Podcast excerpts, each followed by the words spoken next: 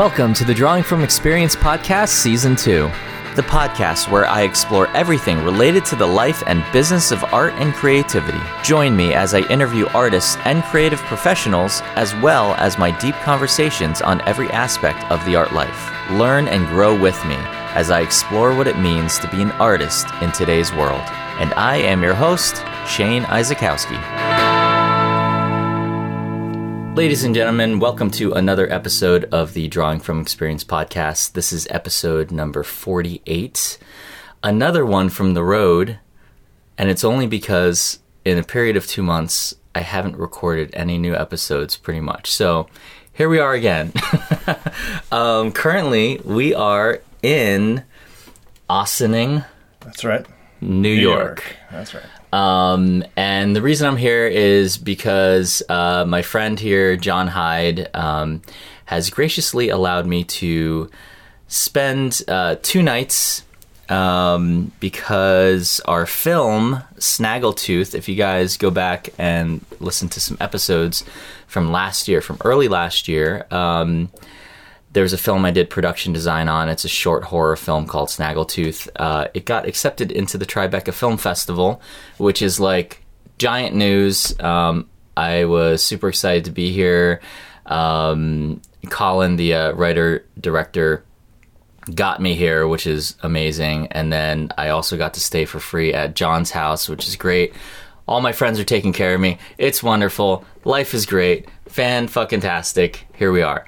So, um, uh, I'll talk a little bit about last night about uh, Tribeca Film Festival. It was my first time at the festival.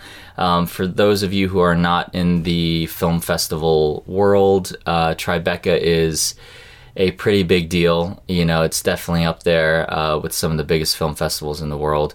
This film actually has gone gotten us um, to all different countries, and um, Colin has actually traveled around. He went to like Barcelona. I think he went to Mexico um, and a few other places, and so so this one being like on our home turf. Uh, granted a different coast, um, but it's kind of our, our West Coast in, invasion on the East Coast here. Um, we kind of wanted to make a big deal out of it, and what was great was all the actors from the film all came out. None of us live here, um, so we all flew out here. Uh, Colin threw a premiere party. We had a step and repeat. Uh, took photos uh, and just made a whole fancy night of it. So it was really, really cool. Um, I'm very fortunate that this is part of my life too. So, Yeah, so um, yeah, some real quick things. I, you know, I have a few things coming up, but by the time this episode airs, some of those things will have come and gone. So um, I'll talk about some of those things next time, probably. But uh, why don't we get into it? Today we have an interview with my friend here, fellow dark artist John Hyde. Say hello. hey, everybody. How you doing? Um, John is a performer, a prop maker, a sculptor. He does 3D printing. Um, he's involved in the VR and the AR worlds. He's a stilt walker. Um, apparently, he made a vacuum table. Yes, that was one of the things. Gotta try. Um, he knows how to hand knot fur suits. Uh, he's a skilled craftsman and artist, John Hyde. So, also, he goes by the name Twig yes. as well. Yes. Do you want to explain that? Do you want to tell that story? Yeah, I can tell that story. cool. Definitely. Why not? Because here we are. So, first of all, thank you very much for having me on. Yeah, of I really course. appreciate it. It's a, it's a great opportunity. So, Twig, where does Twig come from? Do you call me John? Do you call me Twig? It's always a thing. Either way, I don't care. But the, where Twig came from was working at the New York Renaissance Fair. Um, they wanted you to have an accent at all times, and they helped uh, make sure that you had some sort of character to help you with that accent. So, that said, what they did, they put together a nice little uh, cheat sheet Mad Libs for us that we could go through, and it was outdoors in this really nice uh, sort of outdoor amphitheater. And I'm sitting there, and I get called on. There's 150 people around, And so I start, and I'm like, "Hello, I'm known to the fair people in this shire as." and I look down, and I'm like, "Oh man, my fucking mind is so blank." And it wasn't performance anxiety; it was just blank. And I saw this little stick on the ground. And I went, "I'm known to the fair people in the shire as Twig," and that was it. And everybody started laughing, and I was like, "Oh shit! Okay, well here we are." And so you know, I just kept that nickname because for a long time I was actually embarrassed about working at the Renaissance Fair. So I would have Twig at the Renaissance Fair and John everywhere else. And Oh, it eventually that's very merged together, yeah. Okay. So- You were also uh, extremely skinny and super tall. Absolutely, which So which the- my wife was happy to talk about. It Yeah. absolutely fit. Yeah, that's Yeah. Uh, at that time six feet tall and 135 pounds. So I was Yeah. tiny, skinny little, skinny little guy. So it worked. Well, I mean, I call you John, but I feel like the name Twig is is pretty cool. It, well, it reminds me very much of Twiggy from from Manson, from Marilyn Right? Manson. Yeah, absolutely. But um, yeah, I don't know. I think as an artist name, the name Twig is is a cool is a cool name. Um, cool. Well, thank you for sharing that with us. absolutely. Uh, Would you rather people call you Twig or would you rather people call you John? Let's say in the the dark art world. The dark art world, I think probably. Oh God, you know that's a good question. It goes both ways, right? If you want to try to find me, it's easier to find John Hyde than it is to find Twig. On the other hand, you know, my friends and family know me as Twig, and I think that's Oh, probably probably the best way to go about Okay. it. And that, to a degree, like we talked about it a little bit, there is sort of a brand that goes along with. And what is my brand? What is it Yeah. at, at that stage? So, yeah, you know, saying hi to Twig, people know again, families and friends. So I think that's probably where that's going to end Mm. up going. Okay. Well, that's fair. And actually, I do. Um, we'll, we'll talk about some of your history, but Mm-hmm. I want to get back to the point that you just brought up about being embarrassed working for Renaissance Fair. So Sure. we'll, we'll get back to that once you start talking about that. But Yeah. why don't we start at the beginning? Where um, where were you born? Uh, how did you get involved in the arts and performance? It seems to me like performing was something you started doing uh, almost before. I mean, at least with your social media. Sure. Um, it seemed like you were doing that before, and I actually did not know that you were more involved in the circus arts. Very much so, yeah. um, it- yeah, I stalked your social media last night on the way home Don't- on the train. Don't we all? With your, your three and a half hour ride that should have taken 40 minutes. Yeah, th- that's another story Yeah. for another time. So we are playing now with the cat that is coming and going. okay. Um, yeah. So go ahead. Let's hear. Uh, let's hear where you're from and all the stuff. Sure. So I was born in uh, Lower Fairfield County in Connecticut, which uh, specifically Greenwich, which is now ultra wealthy. At that time, it was not. It was uh, pretty much a very blue collar uh, community. So that's where I was born and, and kind of got started. Uh, and really, really early on in the, you know, sort of uh, steps of, of, of childhood, I think I was about seven years old when my dad brought the first computer home um, at vast expense, which I don't know how uh, he did it, but he brought it home. Um, started playing games, thought the games were great, uh, but then it sort of became a thing where the game started breaking the computer. Uh, and so he was like, "Listen, no more games. You can't play games on the computer anymore." So what it became was a game of cat and mouse, and I ended up over time, um, first of all, getting really good at computers, but also uh, the story that sort of started to come out of there was that, um, you know, my my dad would say, "No games. You're going to break it." So what I would do is load the game, play the game, and then take the game off of the computer before he got home. Nine times out of ten, he was right. The it was going to break the thing, and uh, so I would have to fix it and then reinstall everything, uh, just as it was before. So the reason I bring that up is because it gave me. Uh, sort of a really strong skill set and technology at a very young age to be Yeah. like eight or nine years old, knowing how to do this stuff. Um, and so that that sort of As, went off into as to not get in trouble. as to not get into trouble. Yeah, you don't you don't want to get a, a, a you know beaten up for for doing that. Yeah. But you know, on the other hand, he knew it was happening, and he continued to foster it, and he Mm. made sure that technology was in the house all the time. Um, and my mother was very supportive of it. So really early on, that sort of segued into you know 3D uh, graphics had start to come up. So you fast forward a little bit. Um, 3D graphics had started to come up. So if I wanted to just have a sphere that was one color and a cube and uh, you know a cone, I would have to set that up, compose it all in wireframe, uh, and then wait 18 hours for it to render um, Wow. with just a basic thing. So if anything Yeah. screwed up, that was it. Like at the end of 18 hours, you had to accept the fate that you got, right?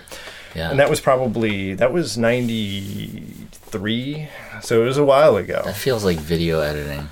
Yeah, it's like there's yes. one glitch while it's you know Absolutely. rendering overnight and then you look at the video the next day and you're like oh that one thing screwed up the whole thing so you have to redo it And you have to, yep, Yeah. absolutely. And that's the thing where, you know, that sort of leads into, you know, so I started to compete, like just for, for in small local art contests. And, and I would print it and go spend all the money to get a nice Kodak print and, and all that happening.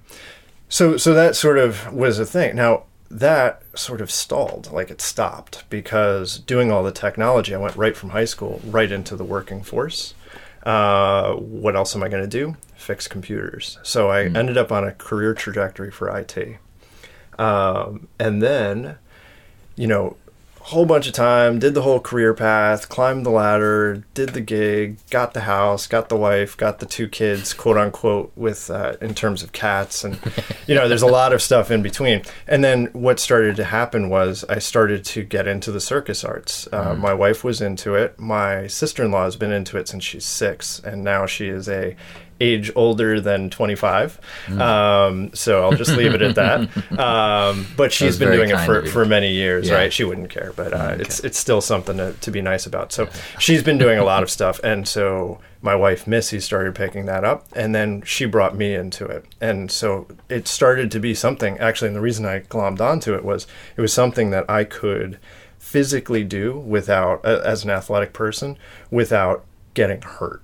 Ironically, which is hilarious because the, the potential for getting hurt, as you know, in, Yeah. in aerial arts especially, is extremely high. yeah Um, but that's only if you fuck up and fall, right? So like everything else in between is, is all about is about yeah it's that. like the checks and balances and making sure that um, all your safety and everything is Right. is in place and you've done it right, and that shows a clear process and a clear progression of Mm. And no, I you are not. I ready. feel like Yeah. somebody with a technical mind, you it would make sense for you, Right. You know, to do something like that. Right. There's a clear progression. It has Mm-hmm. Yeah. to be. I'm very analytical, and so very hard. Like hard, too probably arguably too hard on myself, right? but that's but that's the thing that that happens, and so so I did that. So here's where the stilt walking came in. Is I, I saw this thing and I was like, ah, you know, you go on, you know, the, the the evil of all evils, Pinterest, right? And somebody was like, you should do that, and they pointed at a quad stilt creature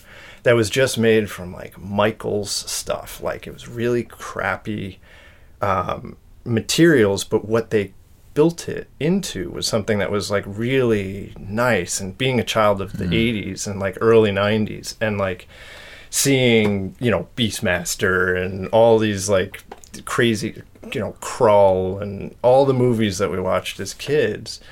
I was like, oh shit, man, I got to do this. Like, I got to figure out how to do it. And I got to figure out how to do it in a way that I don't kill myself, right? So I started to talk with other stilt walkers and other performers and realized um, I had already gone well down the path of buying all the materials for it. But something a lot of people don't know is that you see one of those things and it's really cool and I'm going to go out and do it. And quad stilt would be the right way to do it, right? Because I don't have to, you know, really work hard at training and I don't have time for all that. And, uh, you know, at risk of being like a, a safety cop, the, the quad stilt is actually the most dangerous stilt style, right? Because Okay. if you fuck up with those front stilts, you Mm-hmm. will go. The only option you have to save is to hopefully go to your knees. And if you don't go to your knees, you're going to go right to your face and neck. Yeah. And so what people do is they're like, I'm going to do these crazy cool legs, and then they're in a hospital. Yeah. So so for me, I was like, oh shit, I better train. So I already had an aerial arts background, and then started taking it in that direction and building the costume around it. And you know, my the the, the woman who owns the the studio was like, Twig, you can fucking get hired for this. Like I was, Yeah. I was like, Hillary, this is not. Her name's Hillary. It's like, Hillary, you. I, it's just- it's foam. Like I haven't even put any anything around it. She's like, I don't give a shit. Finish it, and I'll get you hired. Yeah. So she she got me going in a, a direction, and I owe her, uh, you know, a lot for that. She got me going in a direction that was like, no, dude, you got this. And this is that imposter syndrome that everybody Yeah. talks about. And she said, listen, go get it Yeah. right? And I was like, okay, I'm gonna go get it. I have to hide it because of my corporate ladder, which will go back to the Renaissance Fair. I have to hide it, um, but do I? And so what I did was I was like, all right, let me just finish this up. Let me get it going. Let me do the best I can. You've been in my house. It's 700 square feet. So the whole thing, my wife is a saint. Like she's like, I'm building this nine foot tall creature in our living room and I have to like pack everything in, build it. We have a guest at 6 p.m., so I'd have two hours, crank it out. So, like, when people talk in the special effects industry about, you know, deadlines, I get it. Yeah. Uh, probably in the biggest way. Like, yeah, I know you're going to get yelled at by your boss, but like, listen, you get yelled at by your wife for keeping all your shit out. Not good, man. And after we've been, we're coming up on actually our, our, our anniversary is today. Oh, you're, right, And right, uh, right. we're yeah. at 19 years. and look at us. So, we're doing we're a doing a thing, and, and yeah. The, yeah. And what did she do? She came in. She's like, "Oh no, no, no, no, no!" Like, you guys didn't see this before we started recording. She, she's like, "There's no way you are recording in our bedroom." And I'm like, "Why?" And she's like, "Oh, it's not video." I'm like, "All right, yeah, you can record." And so it's this, you know, you have to, you have to be a good partner. By the way, it's like spotless in here too. By I know, way, and she's like super yeah. freaked out. That's, that's all right. That's good. So so Yeah. um so yeah so so I did that. I did indeed get asked to come up to an event in Holyoke, Massachusetts. So that led sort of down this rabbit hole where I have a lot of friends in that Western um, Massachusetts community area, and somebody his name is uh, Carl Bridge. He's part of the. He's a twin to Martin Bridge, and they're the Bridge brothers, and they do a lot of art. They're teachers, they're artists in their own right. They have their own shows. Um, they've got it together, and so they said, "Listen, we're doing this big event. We have this whole Halloween sort of not Halloween, but sort of that era, that that style. It's a music event. We have costumes." You got to show up with this Yeah. thing, you know. And so so I showed up, performed for a long time, like and and this I didn't know, like I was I did 4 hours uninterrupted. Wow. Um, and I came back to my mentors from Stilting, uh, Brian and Annette, and they were like, "Are you out of your fucking mind? like that is not how this works. You don't do that.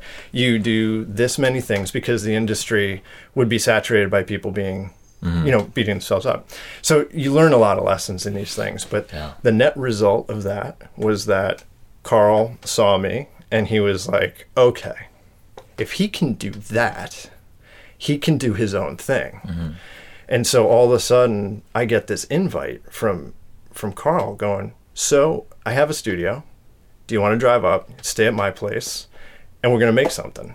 cool. And I'm like, "What the fuck?" Like, like you know, the the normal like stuff in your tummy where you're like, "Okay, this is somebody who's established. He's got his shit together. He's making all this art. His brother's making art. Like they're, and that's just those guys. I mean, that, that's that whole community is full of very strong artists. So I was like, uh, I gotta say yes. Yeah. Right. And so I went up, and he's like, "What tickles you pink?" And uh, I'm like, you know, like let me let me. I want to do this thing. I like I seen. I don't know if you've ever seen Pumpkin Rot's stuff. Now, Pumpkin Rot is a, a guy who, again, another craftsman style, and he does he does his house up in this undetermined location in Pennsylvania um, that nobody can find, and he's like one of those things where like nobody knows his name, but he's got these beautiful things, and he puts them out. We know he's a special effects artist, but we don't Okay. actually know his name. So. Um, he had done a, a bunch of stuff. It was very inspiring to me, and I was like, I would want. What would it be like if I made another nine foot tall creature that was like skeletal and you know really kind of neat and looks like it was cobbled together with these sort of rough hewn things because that's really pumpkin rot's thing is that it, it's all newspaper and all that but it looks just like rotted corn husks and it's pretty pretty good stuff Cool, yeah. well for our uh, our genre of enjoyment and art Yeah. um, and so so I said, you know, Carl, I want to do this. And so he sat down and we planned it out. I mean, he pulled out PEX. He pulled out all these like ABS plastic. Like this is what you're going to make your harness out of. You're going to do this, and you could do that. And he's like, I, but I don't want to. I don't want to guide you too much. You know what I mean? On the other hand, it was like, here's the material that would achieve that goal. Go get it done. And he had everything in that shop for me to get it accomplished. And he's the one who introduced me to Celluclay, which is such an, a crafts, arts and crafts, Michael's like bottom shelf thing, uh, but is a really useful material. Yeah. So that turned into that next creature. It's this like really tall skeletal creature walking around. I get hired for that. I get hired for the quad stilt creature that I made. That was like a raven sort of uh, undead raven thing.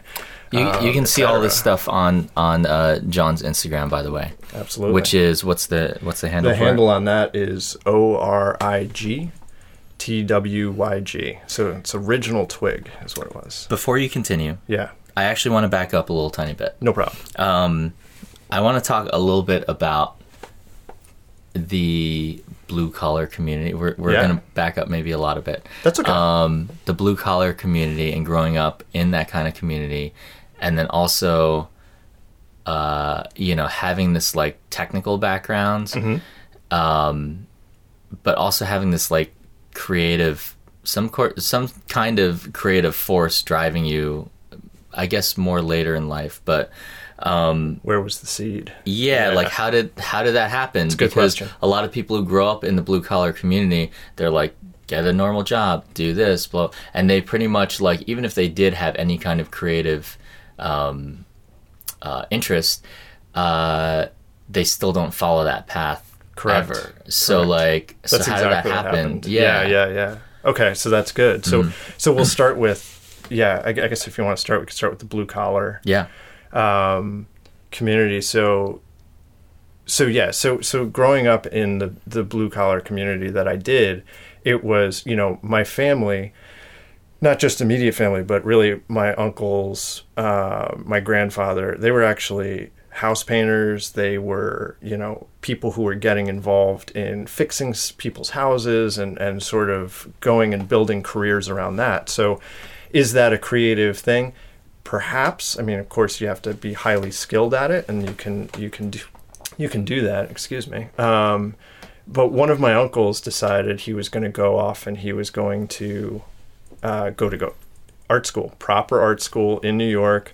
He went off to art school became highly skilled um, and decided that he no longer wanted to follow that path. And my mom had been somebody who had been very creative and an artist in her own right. She actually painted in oils um, and then just dropped it after school because she was like, listen, I've, I've got to be a nurse and I've got to go off and do my thing. So she never picked that back up. Yeah. She did continue. So there's like landscape paintings all over the place. I mean, she's got, she's got skill. She's got what it takes.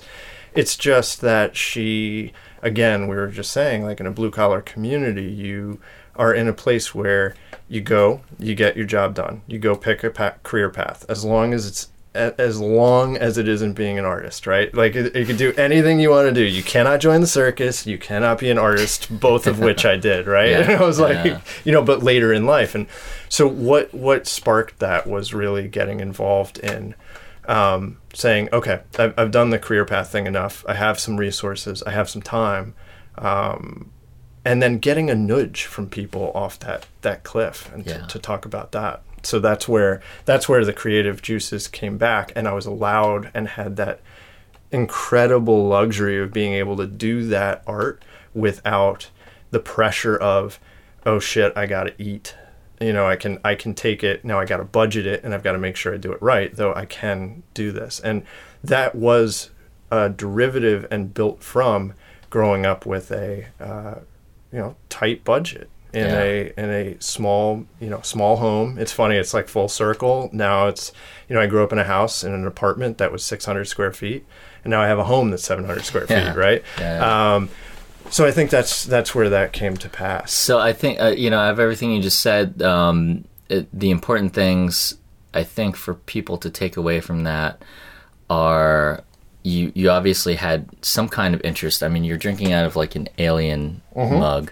Uh, Mm-hmm. Which I was not allowed to watch until You well know. until adulthood. Yeah. well okay so like you you do have you have an interest in it and then you also were being um uh, pushed by other people in in that direction. Yes. You know, where they're like, "Oh, you do have skill. Mm-hmm. Uh, I recognize that skill." So that's some kind of validation for you that you're like, "Oh, yeah, other people are actually noticing that what I do Right. has value." There's a door there, You know, yeah and and taking and that's that important, door. right? So Yes. like so for people who if you're feeling like you are um you're like why am I even doing art, you know? Right. It's this is why showing people what you do is important and a lot of people don't love that end of it where you're like okay well now i have to go show people you know it's like Yeah, i yeah. i only did this art for me so but this is why it's important because then other people can say, "Oh, you know what? I really like that thing you did, and what's interesting about it is this, and I never would have thought about that. So why don't you go and do this?" Mm-hmm. Yes. And then all of a sudden, you have a whole nother opportunity that you didn't have before. Yeah. And that's why it's important to show other people what you're doing. It's it's know? it's critical. If Yeah. if I had not, and I mean, like I said, Hillary in in the school thing, that that thing wasn't done. It was literally two crutches with foam, and I had Yeah. like the little mask on, the commercial mask, which is why Carl said, "Hey, listen." Let's do something here because Yeah. you don't need to buy that commercial mask. Yeah. You could do all this, right, with the big finger motion, Totally. you Yeah. can do something bigger. And so that's it. Yeah. And that was not ready. Yeah. So none of I, uh. I'm not sure if you know this, but I also did the quad stilt thing. Did you? So I have Powerizer stilts. They're the they're the springy stilts. Yes. uh, which are amazing. I love them. That was like one of the best investments I've ever made. Um, they're not broken. I've had them for well over a decade now. Wow. They're old, and, are- that's and I've like had to tighten them and make them, sure. you know. But they're uh, they still work. Knock on wood. Um, but I, one year I dressed as uh, a spider Okay. and I made the whole spider outfit and everything. And then I got those arm stilts, um, and I basically made uh, an extended pole onto them. Right. And uh, I actually just recently gave those away, the, the arm parts. But um, uh, yeah, it was fun. It's like you know you're above everyone. You're walking on all fours. Yeah. It, you kind of have to get used to it, but um, the springy stilts are interesting because you can very easily get carried away and start you know jumping Yeah. up and down. And when you're just on those you are uh, you're pretty free. Like it's you you literally can run. Like i in a full clown outfit have chased kids down the street you know and like running and jumping full you know. on. yeah Yeah, yeah, yeah, yeah, so absolutely. um but then when you have the arm stilts you kind of you can't do that Right. you have to go kind of slow you know but it's very easy to start getting in that mindset of like oh i have springy stilts on so i can just run around Right. so it is it's very tough and i actually never felt i never felt unsafe on those i felt more safe with all four legs than i did on the two Yes. i, f- I fell down a flight of steps once with the two on um, yeah it was terrible It's also a, uh, it was yeah, the like worst all printed on the side. Never use Yeah, stairs. And you you're know, like, I got this. I yeah, it 'Cause never used stairs. does. Never Yes, used yes. stairs. Um, yeah, I totally I biffed it. I was in a uh, uh, a Jack Frost costume, Oh. and I had taken a snow machine and I disassembled it and I reassembled it so it worked vertically, and I put it in a backpack on my back Amazing. um, and it was running on. It had a. It was hooked up to a power inverter and a motorcycle battery. So was there was about say. Oh. forty pounds in my backpack on stilts, and I was like, "Pff, stairs, Pff, whatever. I got this. yeah. What could go wrong? yeah, I totally fell down the stairs. It was pretty bad. Oh, my um, God. I didn't break anything. Uh, I have a friend who had those power Powerizer stilts, and Sure. he broke his arm like so bad, like bone sticking out. Oh, yeah. Um, but I think he was doing like crazy flips or something. I, I was never able to do flips and stuff. I know people can. Sure. Um, people jump over like cars and stuff with Oh them. yeah, I'm I've like, seen I've seen some phenomenal. Yeah, no, they're on the bucket list. Yeah, I mean, I'm no yeah. spring chicken. I'll- on I'll the do- other hand, I'll have to bring them next time. There I'll it bring is. 'em. Yeah, yeah, Yeah. Or actually, what we should do is do the quad stilt thing together. Yes. And go somewhere. I think that'd be really cool. Because and that's the thing about performing in those is that people haven't really seen that stuff Yeah. Mm-hmm. they see it they see it on youtube they see it on pinterest they see it on facebook uh, when you see it in person it's intimidating Yeah. and it Also, you're fun. also how tall are you? I'm six feet tall. Yeah, you're six feet tall. So, I'm like five ten. Yeah. and you're thin. So it's like you you you'll look different than I will on on all fours too. Right. So, um, yeah, I don't know. It'll be interesting. we got to we could figure something Yeah, out because totally. we, we do need to because Absolutely. that's a, when you when you show up in a group like that with I mentioned Brian and Annette they they are also circus performers musicians and when we show up together as a unit it it intensifies everything. We keep each other safe but it's also more than safety. It's more about like you know there's Annette, and she's got a lot more uh, skill in the stilts. Yeah. so she's sitting there. I mean she's now 10 and a half feet tall um, because she's got her stilts maxed out. Mm, crazy. Um, where I've, I've I've cheated, right? When you look at the skeleton costume on my Instagram, or you look at um, you know wherever you may see it, but really Instagram, you could see that I used a cowl, Mm. and I put actually it's a underneath that skull is simply a uh, hard hat. Just the frame Yeah. of a hard hat. I took the hard hat off and I plopped this on top. And speaking of safety, I can't see jack shit inside oh that really? thing. Oh no. Yeah, way, so okay. so when you see the picture and you look at like the nose, that the mouthpiece coming down is directly in front of my eyes. So the only reason that costume works, and it's completely solid, so it's it's made out of Celluclay and acrylic paint and all that. The only reason I can see is because I am on the stilts.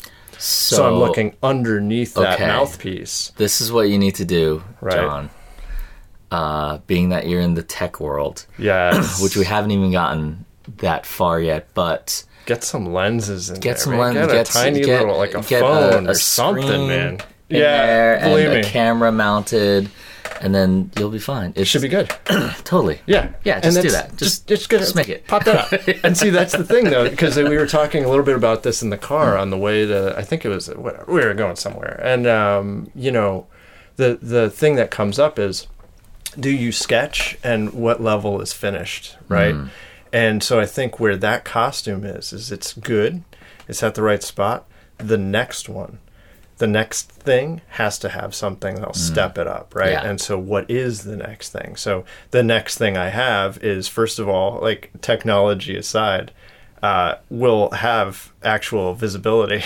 Yeah, because you know it's great that I have my wife is a, a saint, as I- I've said a little bit before, but she'll come out to be the safety person, and she has to tell me like people at eleven o'clock are waving at you. So look at eleven o'clock and wave at them. Yeah. And I've made these popsicle finger sticks with, and I didn't know how to make those skinny. Dude, okay, I gotta say, so It's those great. Fingers fun. on there, I watched every process video that you put out, and um, if if you guys get a chance, go check that out on his Instagram because for anybody who wants to build your own costume, anybody who's like a DIY person, um, you aside from just like really assembling them, you show how they work and everything, and Right. you could definitely figure out from your videos how to do it. Absolutely. So yeah, and I think um, I think a good platform for you would be Twitch. You don't have a Twitch channel?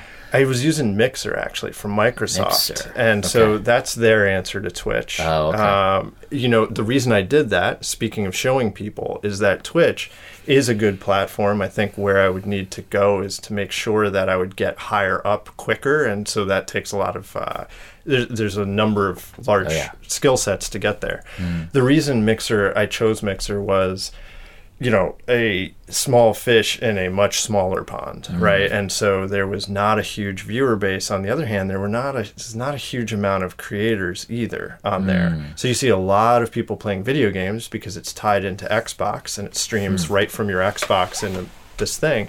On the other hand, I've got a camera. I've got a, you know, the stock standard, you know, my first streamer uh, blue, uh, you know, uh, snowball microphone, and and so uh, really the challenge was finding space to to be able to do it. Though, um, yeah, it is something I've dabbled in, and you know, right now I work for a video streaming company, so yeah, it's it's probably right on point with what I what I should be looking at. Yeah. Just pick a night be consistent, and that's how you, you build your, Yeah, your user think- base there, your viewer base. Yeah, I mean, it's exa- I know exactly what you mean, and um, the Twitch community.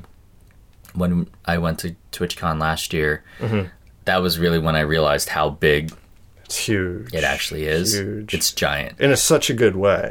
Yeah, and I, I just I feel like um, even though it is in any community that's really large, like the sooner you get in, the better.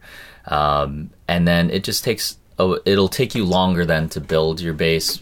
The bigger the community is, Correct. but I I think you should. I Once think you, you should. arrive there, yeah, I feel yeah. like it, Okay. I feel like what you're doing.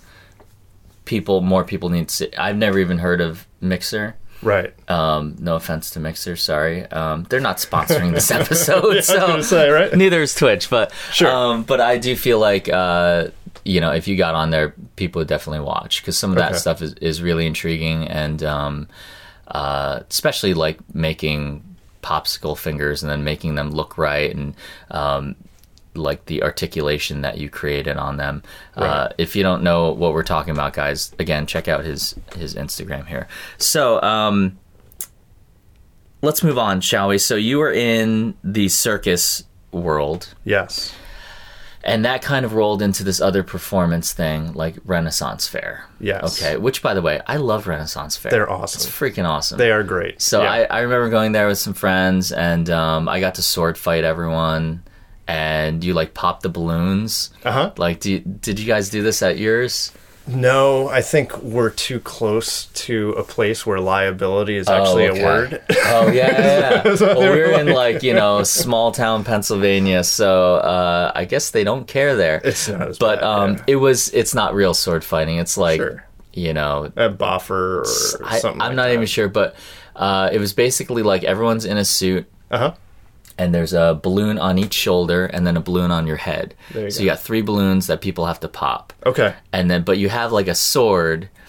It's not really a sword; it's something else, plastic or something like that. And I ended up winning, which is great. Excellent. So, yeah. Excellent. Nice. Anyway, it was really fun. I loved it. Um, but uh, turkey legs. Did you have turkey legs there? Gotta Oh have the God. turkey Okay. legs, the, the the soup in a bowl, and a bread bowl because you got to eat the bread afterward. So, um, I mean, so that's an interesting part of your life that you know a lot of people don't do. And Right. like, how did you even get into that? And is that Sure. how that's how you met your wife? Yeah, Or- absolutely. okay. Yeah, and so so the the way I got into that was in high school. I was very interested in. I was going down this sort of art y kind of path, um, and I, I grew up around uh, you know a lot of fantasy and sci-fi, much more fantasy than sci-fi.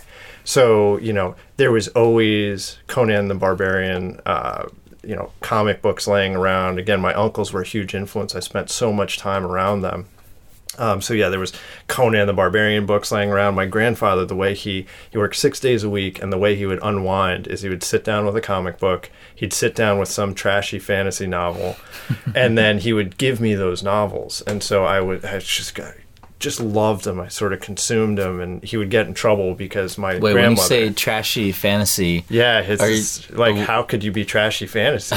yeah, right. But what would happen is he would give me this book. It did not look like a, a bodice ripper in any way, you know, for any particular reason.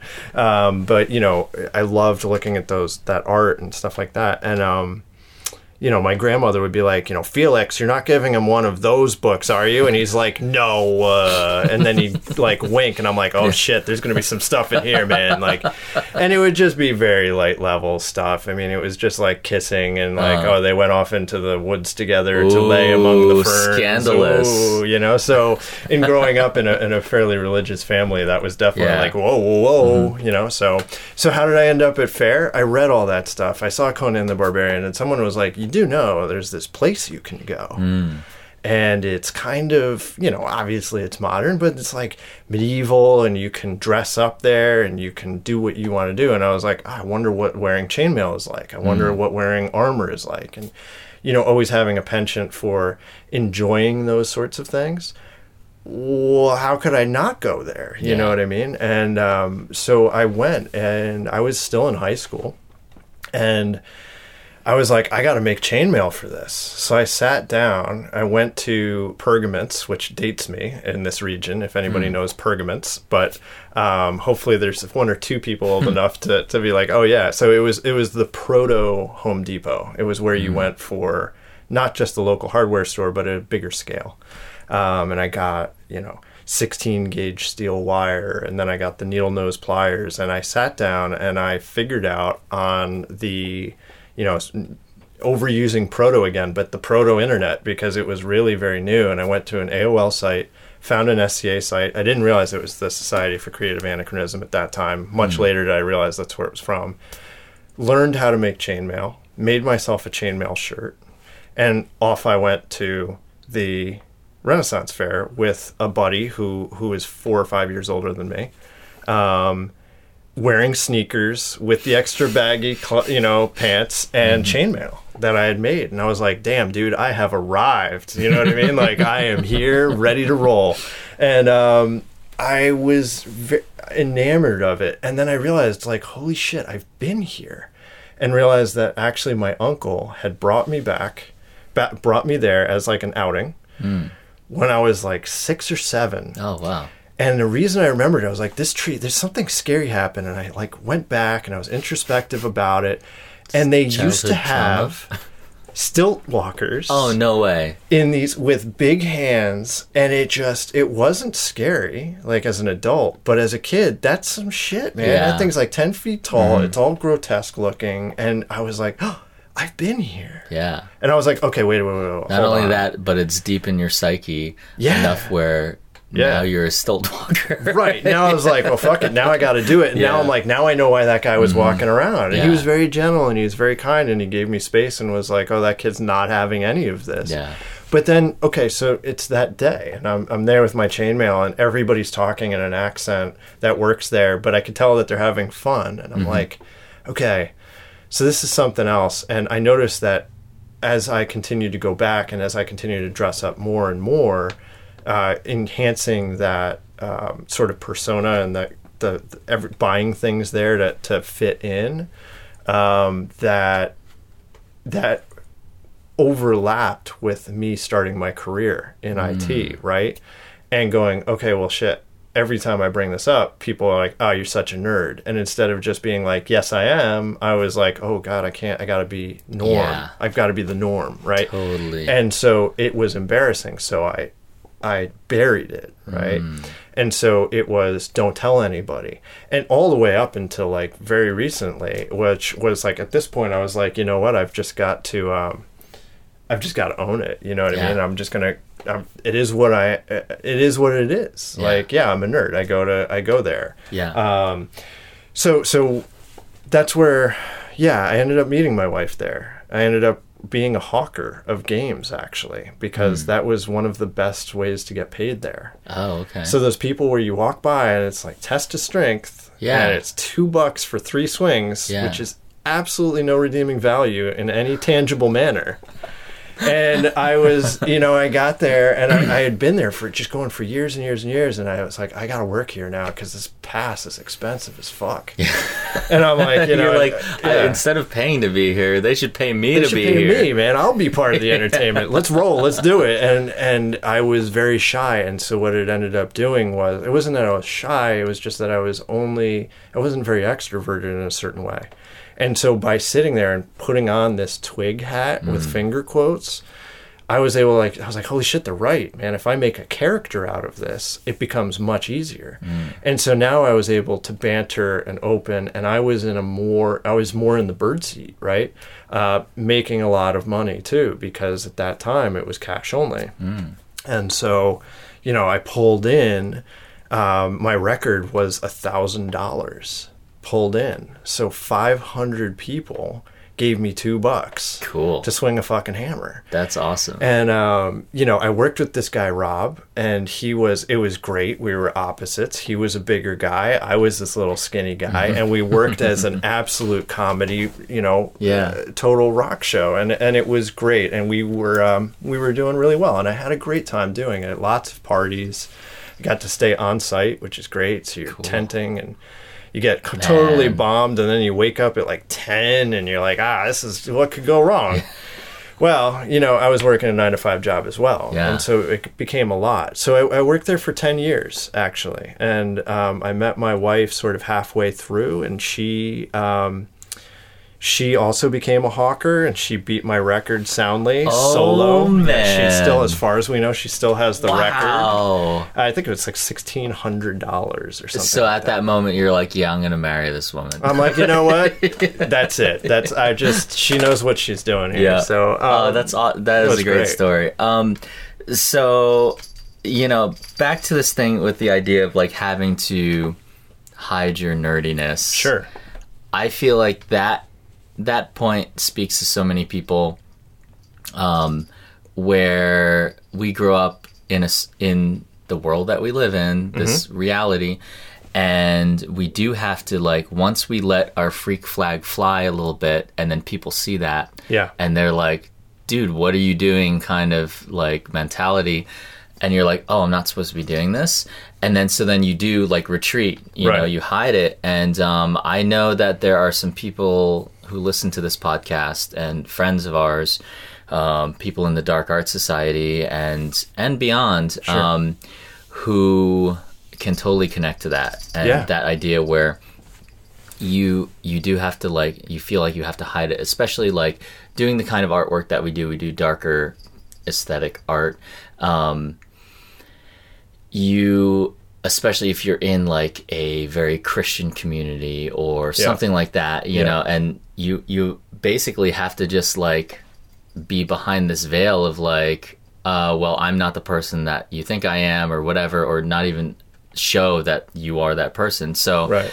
um, I feel like this is really sad. Like this is a, a sad part for people where you can't declare it, um, or else you'll be like I don't know excommunicated. It's like that's like such a religious like uh, thing. But I feel like a lot of people feel like they can't. You know they can't out themselves as this, and this is like I mean honestly, this is so telling of where we are still as like humanity and like Yeah. and not just not just this community but any community that's not considered quote normal you know Absolutely. and um, the lgbt community Yeah. um, That's a yeah huge. people you know so right now like so so basically what i'm saying is anything outside of the norm anybody who is struggling with that idea of identity and who you are and this is really who i am but i can't tell anybody um, you're not alone number Mm-hmm. Yeah, one Not even close. you know yeah. so i and i feel like i i feel like there's more of us than than there are of them you know and, uh, absolutely. of the quote normal you know the norm Yeah. because i what what does that even mean in general you know Right. what the norm is um it's just what's accepted wholly as our society but really i think we're realizing now that um the norm really isn't just the very vanilla uh, white bread. Right. You know, this is this is your career path. This is the way you do. You know, you you get married, you have kids. You you know, high school, college, get married, have kids, Yeah. and then you die. Cycle. You know, so Yes. like. Um, how many people don't follow that formula? You know, anybody that's outside of that norm, um, you know, I feel like I feel very much outside of that norm, you know, and I felt like that for a long time. Um, and I've always done creepy kind of stuff too, you know, so uh, I've always embraced it. I've been very lucky, um, even though I went to like Catholic school.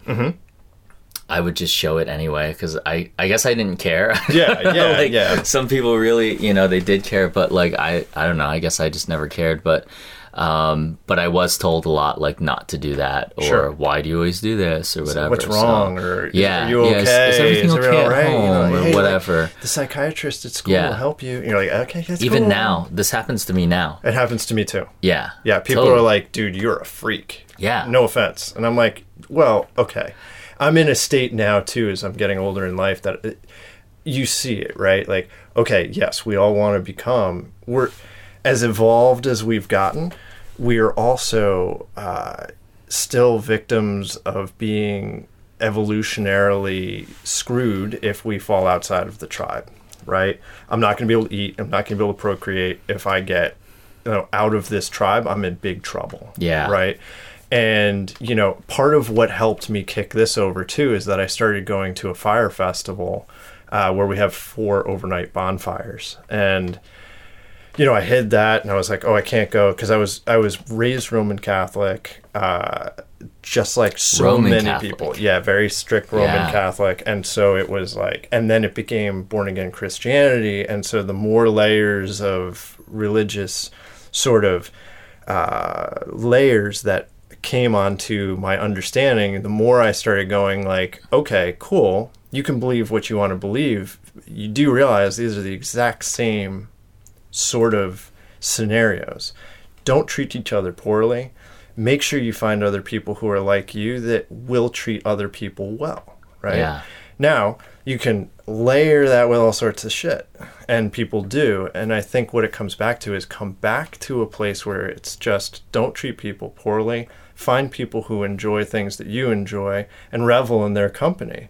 And if somebody doesn't like what you do, they have their reasons and they have their tribe. At least you hope they have their tribe Yeah. because once you find a group or groups that you know you feel comfortable with you're on top of the world because yeah there's always going to be drama inside it but it's us being us we're Yeah. human beings we make mistakes we have emotions we feel things and i think it comes down to hey listen I'm going to go out to this fire festival thing. I had gone to man- many pagan festivals, and this was against the, the grain. Like, you don't do that. That's like those people are devil worshippers. It's the bad thing. um, and I always had a, a desire to look at darker things. Loved Marilyn Manson. Like, dude, I see what you're doing there. Nod. You know, Yeah. drove my parents nuts. On the other hand, I was like, you do realize this guy's just shock. Like, Yeah. he's doing it to disrupt our concepts of what is what is really bad and what is not. Yeah. Um, and so there's and, and a litany of artists, music, performance, you know, paintings, etc.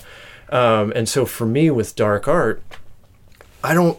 I, you know, I don't go into a new job and be like, "Yo, here's my Instagram. This is what I do." you know. On the other hand, I also, as people evolve, like you said, you went through my Instagram carefully because you certainly had a lot of time to, to go through it. I, I feel bad, man, for that trip, but Uh, no, it's okay. Uh, what he's referring to is last night on the way back from the city, I got the uh, the last train out, which was at 1.50 in the morning. Um, but by the way, I am on West Coast time, so that's really like um, 12.50, 11, so it's like 10.50. that's not so you know, bad. no. Yeah, okay. So then, That so that's so i was I was very awake pretty much the whole Okay. time. So then, but there was somebody uh, was like convulsing or something at one of the stops. We were at the stop for like an extra half hour, or forty minutes. So it took a very long time to get home last night. But anyway, yeah. so this idea of belonging, you Right. know, I think a lot of people um, struggle with. And I would say, you know, I talk about Dark Art Society a lot on this podcast, but let's, uh, why don't we talk about it a little bit?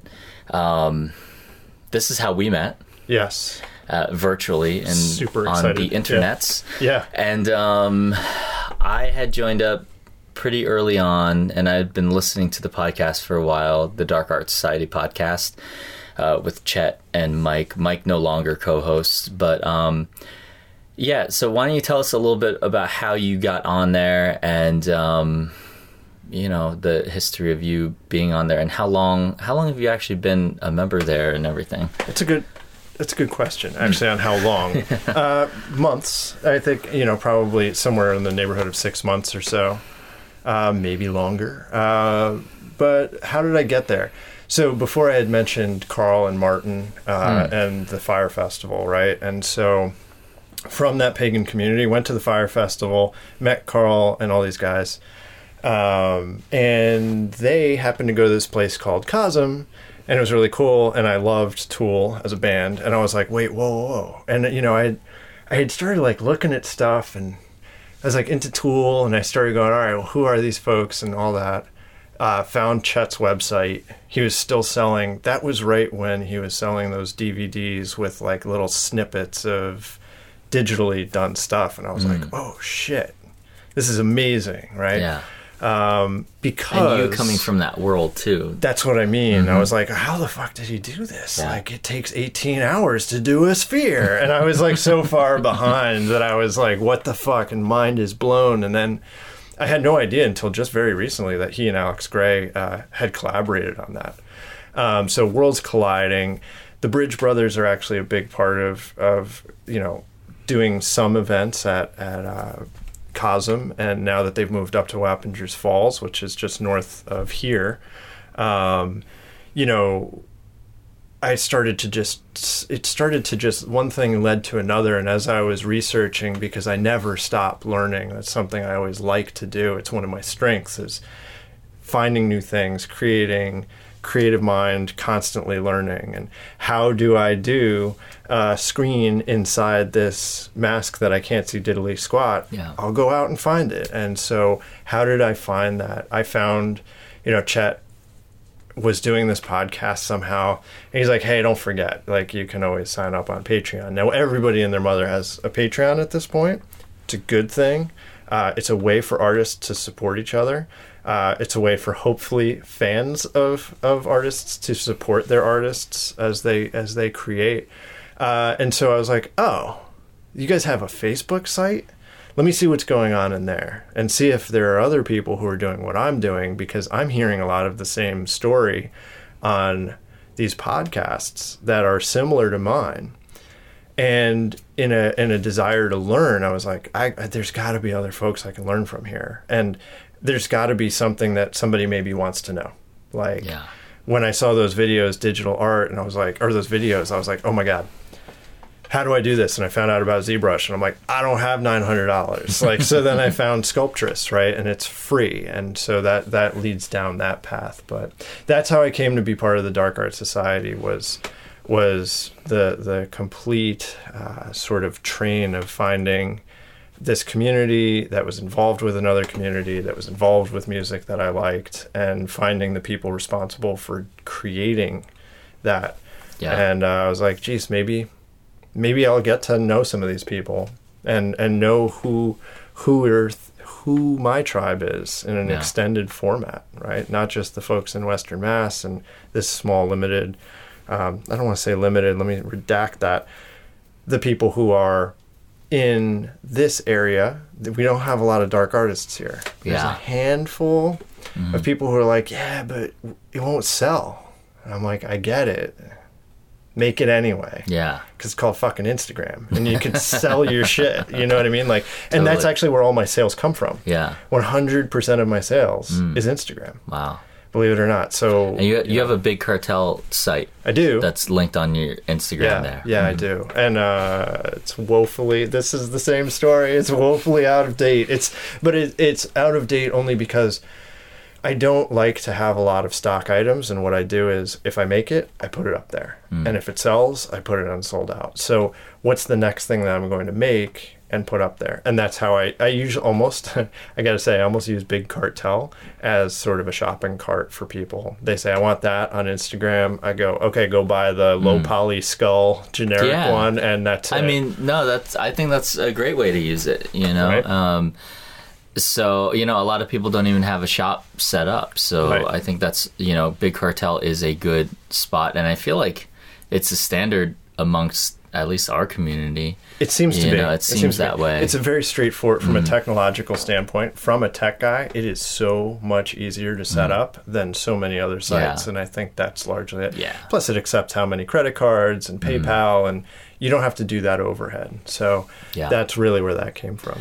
So, you know, in addition to all your handmade items and stuff like that, which I think um, sets you apart from a lot of people, you know, I do a lot of two dimensional art, but I've always done like 3D art as well and costumes and things like that, making things with your hands. Yeah. So I'm totally in that world as well. Yeah. Um, but I feel like a lot of people are not. Um, but the other part of it that I think is really intriguing with what you do is the tech part of it. Yeah. And like, so you are an IT guy, but you also have this other foot in the 3D, VR, AR world, virtual reality, augmented reality worlds. Right. Um, so why don't you talk about that a little bit and about how you think that can benefit artists nowadays Sure. um, wanting to cross over platforms and instead of just being in such a uh, you know two-dimensional reality or or even three-dimensional reality but then turn it into this other technological part of it Yeah, absolutely. Mm-hmm. Um, it's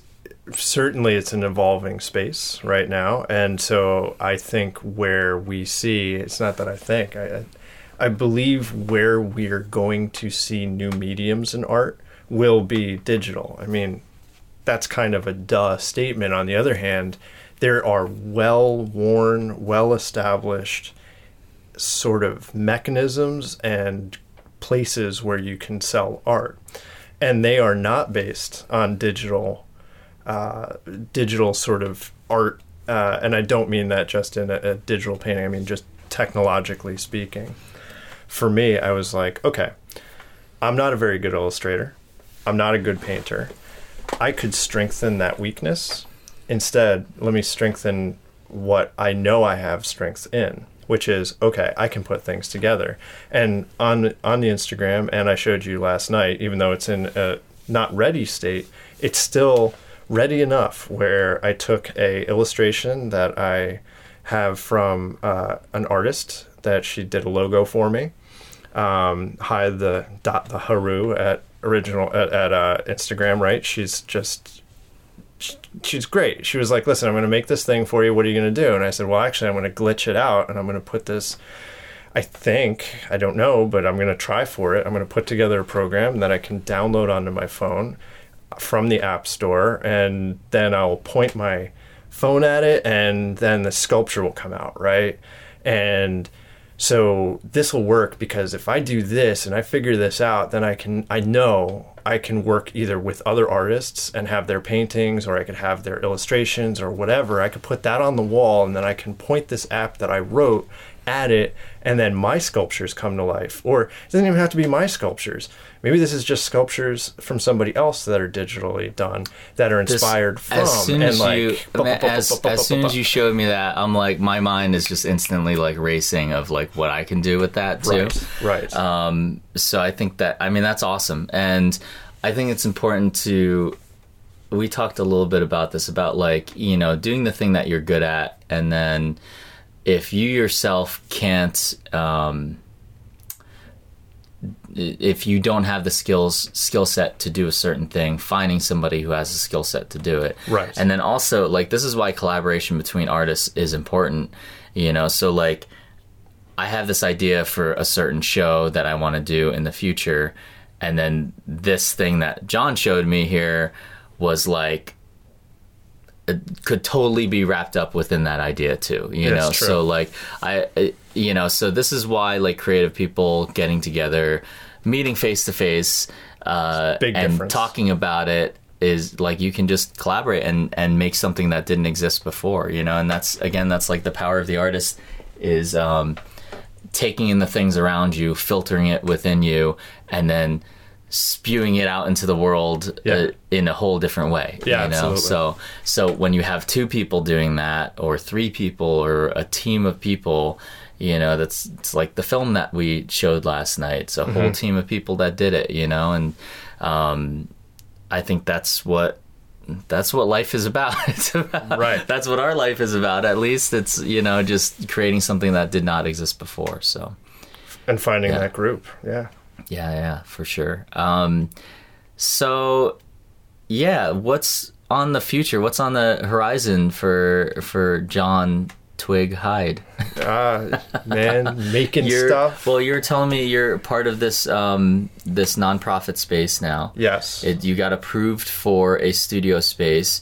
Um, this is kind of an important thing for artists to separate their personal, private life, working space. Yeah. Um, and their yeah and their basically their their art practice. So you know i'm lucky to have a studio space that i use solely for my art. Mm-hmm. um, not everybody has that luxury and now all of a sudden you're thrown into this community of people yep. and you're going to have a studio space. So how is that all working out so far? I know you're in the preliminary steps sure. but um, you have plans for it and everything. Absolutely. And so so i got a spot at Bethany Arts Community, which is what it's called. Uh, it's a nonprofit, and and you know, uh, I had to apply, and you know that's that's a spooky place to go, right? You, you're you're not sure, and that imposter syndrome rears its ugly head, especially because they they have a, a large number of artists that are much more traditional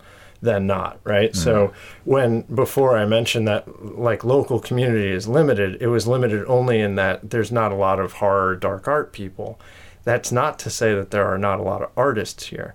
And uh, in Ossining, actually, there are a metric shit ton of artists. For whatever reason, there are a lot of people here musicians, uh, 2D paintings, you name it. And so this looked like and is definitely fostered by the town as a you're welcome to be here. Let's get this going. Let's get this spun up. People are you know graphic designers in the city and they come home and they paint and then they're stuck right? Now it's not to say that bethany art center only does these studios. It's more about having a place for all of us to get together to learn from each other and to and to certainly share our art. So there's a small gallery space there. So I think about this AR thing and I'm like, oh man, I can have all these pieces of art on the wall and mm-hmm. then I can do the things and you would have this and, and all the mechanisms would fall into place. And so that is where I have a next step is mm. I now have a venue that I am a part of that I can say, I know your list is like it won't be for another eight months. Though, could we talk about doing a show in this way? And Yeah. Perhaps it's arts artists here. Perhaps it's artists uh, remote. You know, let's talk about that. That that before did not exist for me, right? Yeah. I have a very supportive community, and, and we were talking a little bit about that here locally, all of a sudden things are just happening. Doors are opening. You know, like go to a I go to the coffee shop, right? And uh, you mentioned on the Instagram the guy happens to be from your neighborhood, right? His name is Luis. So Luis is like, listen. Twig, seriously, you're doing this stuff, you're getting it done. How can I get your art on like art on the walls? Yeah. And I'm like, I don't know, man. I make a fucking Krampus costume. Like I Yeah. don't I don't know how we're gonna make that into something. So it, it's what's next is it's forcing me to in a good good way to go way outside of my boundaries of comfort and say okay i'm going to have to figure out how to make something 2d Totally. put yeah. Mm-hmm. that on the wall and get that as a sort of uh, get that into a position that 2D art has become an anchor for my art to go on top of it if I'm collaborating or if what have you.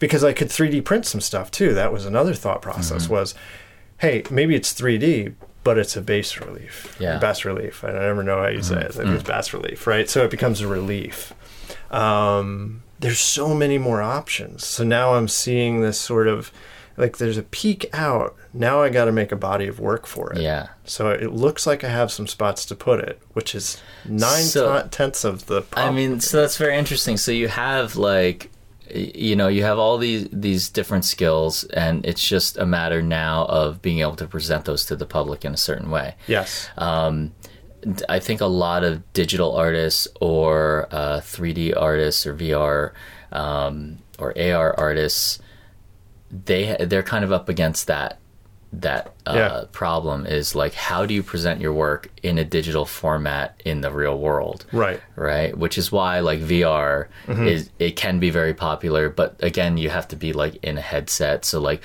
what do you do give a headset out to every single person that walks in the door Mm-hmm. you know so like th- there are definitely challenges i think in that realm um but those are good challenges i feel like We'll that's yeah it's fun We'll um to Yeah. kind of like solve those problems and um we talked a little bit about this about artists just being like um, you know, I consider it to be like kind of problem solving. You were saying like troubleshooting. Mm-hmm. You know, an, an artist is basically like you're looking at the problems, you solve those problems in a certain way, Right.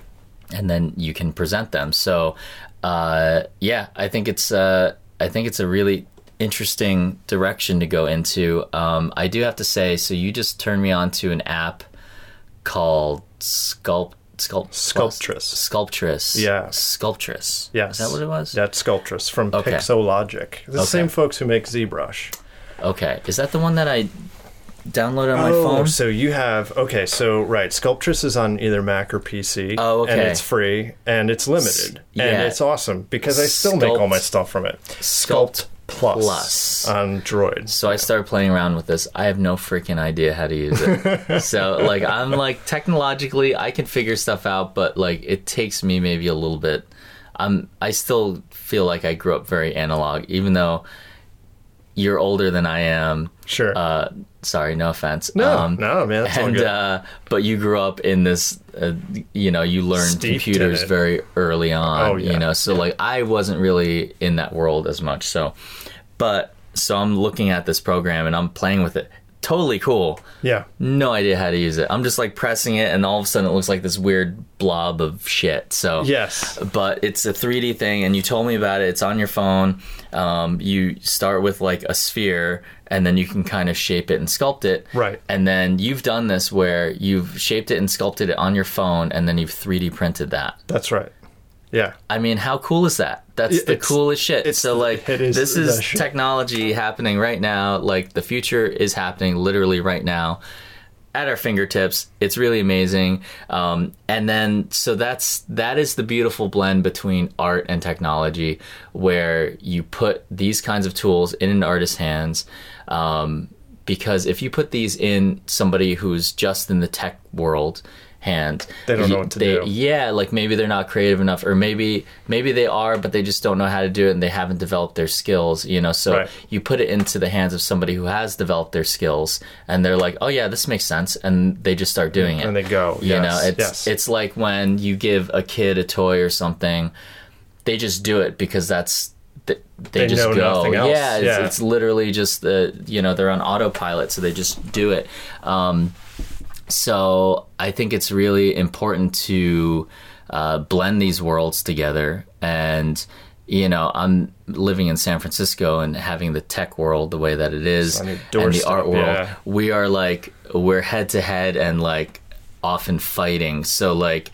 Um, I think it is important for artists to hear this conversation about how uh, the technology can help artists and help us grow as people, just in general, um, but also like just accept maybe some of those tools that the tech world is presenting to us, and then um, using that to our advantage, and then creating something that didn't exist before. You know, it's never existed before. I mean, right Mm-hmm. now, technology has reached such uh, an awesome point, and it's only going to get better. And it's getting better as we speak. Da- so, like daily. Yeah. Daily. yeah, And and and that's the thing. It's very intimidating. I hear this a lot from a lot of artists. I hear from people. You know, here I have like buddies who are, are tattoo artists, and they're like, "Oh, that shit's intimidating doing VR art." And I'm like, "What's intimidating? is like permanently fucking marking somebody with your art. That's intimidating." Yeah. Um, it, but you know, it's something that I have spent a lot of time intro, uh, you know, introspectively looking at. What what about this is intimidating?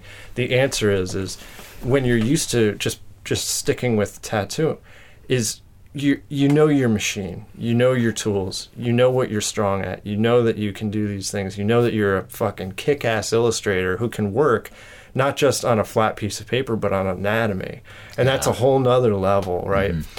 And so, what's intimidating about just sitting down at the computer? The answer is, is that is now it's just like looking at a blank canvas again, except for the fact that you don't even know how to make your first mark, right? And we were able to talk a little bit about this. An artist, she she came to me and she's like, "What tool are you using to do this shit?" Because I need to get my hands on it. And I was like, "Oh, it's Sculptris. It's free. You can go buy the nine hundred dollar product. That's great, but you're just going to be super ultra overwhelmed in how deep that is." So just definitely start with Sculptris. You can do everything that I do with that. And you know, she she was going on and she was working on it and she was really playing with it and she's like, dude, I hit a fucking wall. And I'm like, well, what hmm. happened? And like, she's like, I need to talk to you on video chat. Now that's something that that also goes to another end, which I'll get back to. But let's just get on a on a call real quick, and maybe you can help me out with this. And she goes, dude, I keep on getting getting up, and I have to walk away from the computer and look at it to get like a view of what I'm putting together. And I'm like, and we started working on it more and more, and I'm like, holy shit! I'm like, you, how come you aren't just zooming out? and it sounds funny and people might laugh listening to the podcast. On the other hand, her computer was not working with Sculptris to allow her to zoom out. So the this poor person's getting up and walking away from her computer to get a view on the thing and and what it what it happened to be was a very simple solution which was okay just buy an $8 mouse off of Amazon with a wheel spin that wheel and boom you'll have what you need Yeah. right and and that's what's intimidating about technology and art. It's not about the blank canvas. That's so true. It's yeah. what do I do with the tool? It's like yeah. Sometimes there, uh, I'll find things in like Photoshop, and I'll end up doing them uh, like two extra steps. Of course. And like in Photoshop, you can like you can Yeah. really get lost Oh, because yeah. you can do anything. yeah you can do anything you want, but then there's also ten ways to do that one thing. Correct. So many So- workflows for so many different reasons. And that's why ZBrush is so crazy. Like it's really ultra highly customizable um, for what it is you're trying to achieve. Yeah. And that's great, but you know, now you have to take classes and all that. So I can understand where people are saying it's intimidating. I think I think it's going to be key and we're going to start to see more of this and I'm certainly willing to and not willing to. I think going back to the what's next, it's not just okay putting my stuff up there.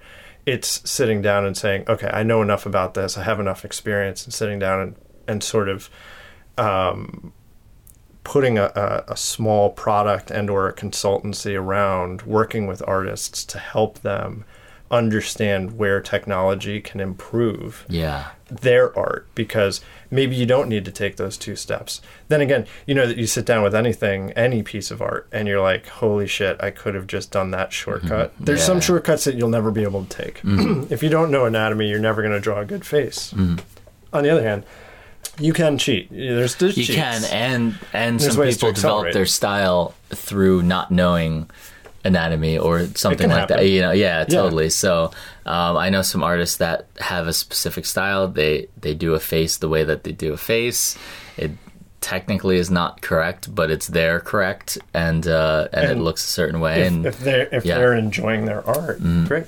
I think that's awesome, man. And you know, I I'd love to talk to you more about this. Um, we're kind of running out of time right now, but um, I think that's a really good resource for people. So if you're listening out there in podcast land, um, and you want to know more about 3D sculpting tools or anything like that, hit up John here. Totally cool guy. He let me come and stay with him and his wife, and I'm a complete stranger from across the country. So, Yeah. um, how cool is that? And uh, you know, I feel very fortunate to be um, in this community of people who are, uh, you know, literally opening their doors for me. And uh, yeah, so thank you so much for joining us. And um, do you have any any closing statements for us? I think it would be figure out what you're strong at and keep working on those strengths. Yeah. Right? Don't don't wig out be- about the weaknesses and Yeah, be like, "Oh my god, I'm not a good thing." Yeah. Just I'm good at this. Yeah. I know I'm good at this. How can that help grow and fill those gaps? Right? Mm. And then go get the right person to help me get to that next level. Doesn't necessarily mean I need to learn how to do that. Not everybody can do everything, and that's okay. So if you're confident in this space, keep being confident in this space, whatever your space may be. I think that's that would be the key thing, and stay fucking positive, man. Yeah. It'll, it'll, all these doors will just keep opening, and just take them, and you'll yeah, be amazed staying, at where staying you go. open. So staying positive and then staying open to Yeah. those opportunities, I think, is very important. Um, well, I feel honored to know you at this point in your life, Thank you. where you're like, I'm watching this growth happen. I I love it. Like I'm like anybody who's growing as an artist, um, as a person. I love witnessing that, so it's pretty cool to see this right now. I feel like you're in a transitional period, much like myself, Yeah. um, in a different way. Um, and yeah, I'm lucky to know you. I am definitely honored to be on here, and I'm Thanks, glad, glad, glad you came on to Yeah. stay at my house. It's Yeah. absolutely something that was phenomenally correct timing as these things go. So Mm. Yeah. awesome, Cool, Thank man. You. Thank Super you so glad much. to meet, and thanks everyone to to listen to the podcast too for listening to me uh, talk about what I talked about. So yeah, well, I feel like a lot of people, you know, I didn't really know your story and stuff, and then Sure. um, when you do go back through John's social media, you do realize. Um, oh yeah, this dude's done a lot of shit. Yeah, so yeah, so um, so on. go check out his social media again. One more time, what's the Instagram? the Instagram handle is O R I G T W Y G. It's original twig. And um, uh, people can find you on Facebook as well. Do you have a? Yep. So, so on Facebook, I have creations by John Twig Hyde. So that's probably the best way you would find that. Cool. Uh, it's you can expect it to be a mirror image of Instagram, but if Mm, you don't okay. have Instagram, that's fine. Yeah. Uh, and you want to reach out to me there, that's absolutely the way to go. And your big cartel is up as well. Which It's also John twighyde.bigcartel.com. Cool. All right, guys. Thank you so much for joining us. Um, maybe you'll hear from me next week. Maybe you won't. That's sort of how my life has been lately. So, uh, regardless, you'll hear from me again. So, thank you guys for joining us. Talk to you later. Bye bye.